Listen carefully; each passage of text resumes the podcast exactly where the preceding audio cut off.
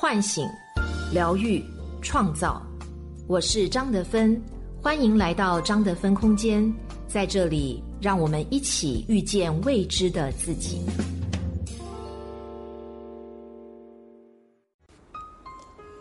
大家好，我是今天的心灵陪伴者超超，和你相遇在张德芬空间。今天跟大家分享的主题关于负能量的正面作用，作者芒来小姐。最近新学会了一个词儿，叫“垃圾人定律”，形容负能量缠身、总是需要找到地方倒垃圾的人。有时候刚好遇到朋友，就把负能量像垃圾一样丢到对方身上。他们不管你是不是在忙，心情好不好，每天发三条信息，全是吐槽生活不顺。傍晚一通电话，告诉你他活得有多难，你苦口婆心地劝他乐观，帮他出谋划策，他嘴上接受，承诺着会改变，第二天还是继续找你倒垃圾。的确，遇上这种人，谁都会感到厌烦。但是如果这个垃圾人是我们自己呢？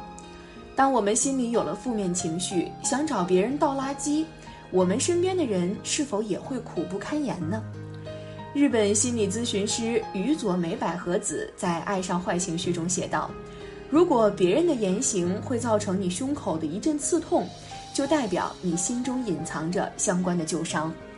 虽然负能量缠身的人作伴是一件很痛苦的事情，自己内心充满负能量也容易遭人厌烦。”但负能量并非一无是处，今天我们就来聊一下那些负能量中藏着的正能量是如何让我们越活越强大的。负能量是产生正能量的前提。什么是负能量呢？心理学层面上是指孤独、嫉妒、愤怒等负面情绪和消极厌世等负面情绪。我身边就有一位十分负能量的朋友。为了发泄坏情绪，我们约好不定时互倒垃圾。他工作压力大，喜欢抱怨哪个同事嘴巴碎、讨人厌，吐槽上司骂人不留情面，十句话里九句都像带刺儿的尖刀一样，让我感到十分的扎心。但出乎意料的是，他听完我吐槽的生活的不顺后，给出了相当清醒的见解。比如我和老公吵架了，他说：“是你自己选了这个男人。”他的好坏都跟你一半儿相关，你跟他吵架，说明你接受不了他坏的部分，这是你自己的问题呀。我一开始觉得很气愤，他怎么能这样说我呢？但仔细一想，他说的非常有道理啊。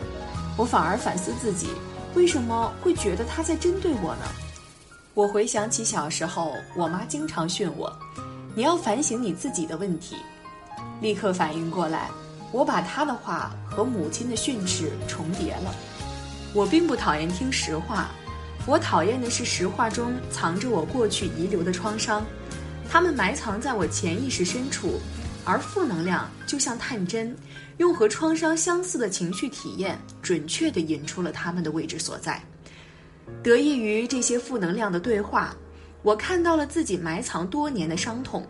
虽然负面体验让人不快，但它确实提高了我的自我觉察能力，也让我的情绪接纳阈值越来越广阔。负能量虽然让人不快，但没有他们，你可能永远不知道坏情绪的源头是什么，也不知道那些过去的伤痛可以成为你理解现在的秘籍。影响偏差，我们高估了负能量的影响。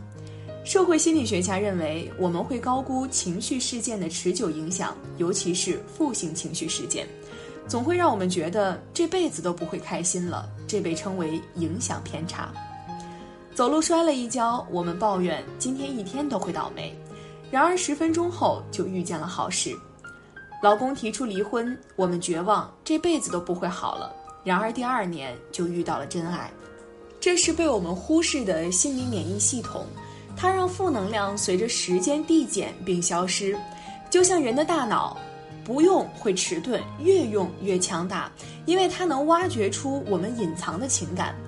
弗洛伊德认为，人的认知就像冰山，百分之二十露出水面的部分可以被人们察觉，百分之八十藏于水中的部分不能被人看见，但左右了我们百分之八十的人生。要找出这些看不见的情感，最直接的办法就是和负能量相处。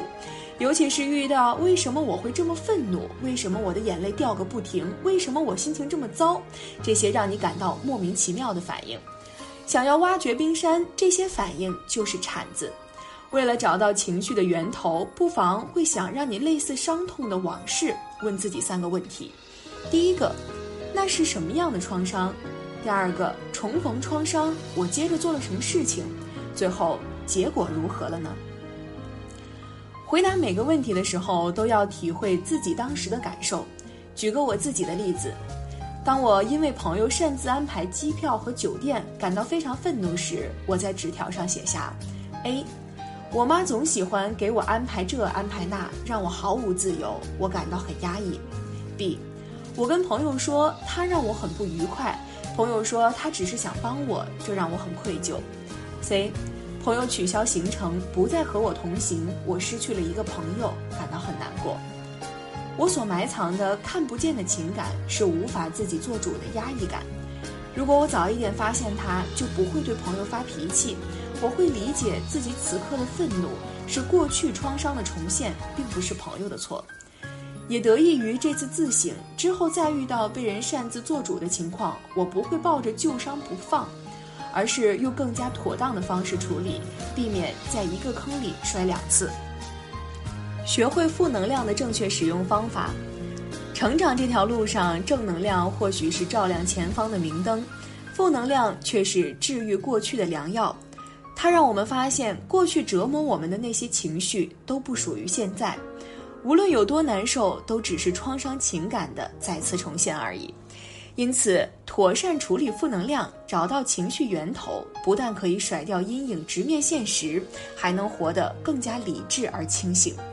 那么，如何正确处理负能量呢？我有四个有用的建议：一，靠自己面对负能量。情感是流动的，但为了摆脱负能量，我们时而操之过急，比如做一个垃圾人。将烦心事投射到倾听者身上，通过情绪的再次重现，来让自己感觉事情也没有那么糟。可这并不能真正的解决问题。投射给别人的负面情绪，最终也会投射给更多人，甚至损害你们的关系。应该意识到，负能量是你自己的问题，说给别人听可以宣泄，但无法改善。如果想要成长起来，就应该靠自己的力量来面对它。二。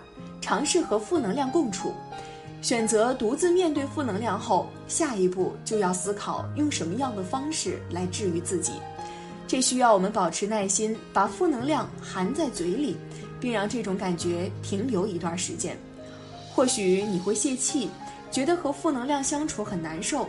那么，不妨带着负能量去一个你觉得不那么难受的环境，比如看一场球赛、听一场演唱会，和周围的人一起欢呼大笑，用开心来替代负能量引发的痛苦，用宣泄来治愈负能量唤醒的创伤。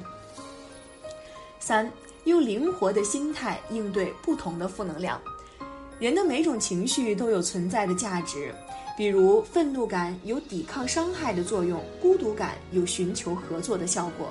就像最近很火的网易梗，半夜十二点，人们准时伤春悲秋，这说明即使是毫无来由的伤感，也值得我们乐在其中。无论是哪种负能量，经过一段时间的共处，都会改头换面。所以，重点不在能量的正负，而在于我们表现负能量的方式。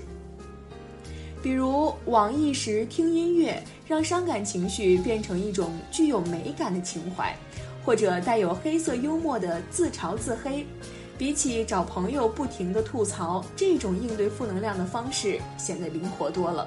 四，把表现负能量当成一种乐趣，当我们能够灵活面对各种负能量，我们就有了挑选情绪的决策力。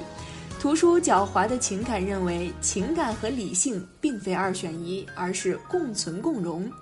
合理处理不同的情感，能够增强理性，使我们对决策时更加清醒。比如刚进职场时被领导骂哭的小萌新，一年后再被领导骂，内心波澜不惊，甚至有点想笑。通过这一年和负能量的共处，他学会了如何在糟糕的环境里保持平静，也学会了享受这种平静。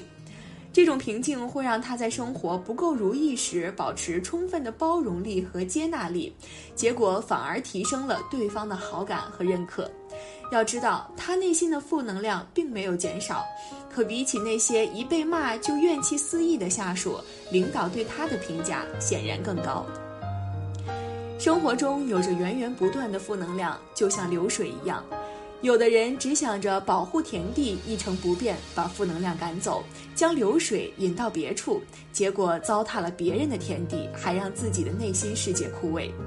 有的人却用锄头扩展自己，翻新旧田地，把它变得更加宽广，好吸收更多的水源，让内心世界结出更多更大的果实。每个人都有负能量，但只有少部分人能够通过负能量攀升，意识到未来还有更好的可能。就像《爱上坏情绪》中说的：“我们自懂事以来，都不断地累积着各种痛苦的经验，但这既不悲惨也不可怜，因为你的每一道旧伤都在帮助你更清晰地认识自己，更爱自己。”点个赞看，愿你成为更好的人。我是张德芬。如果你想和我有更多的交流和互动，欢迎搜索关注微信公众号“张德芬空间”。心灵之路上，我会和你一起成长。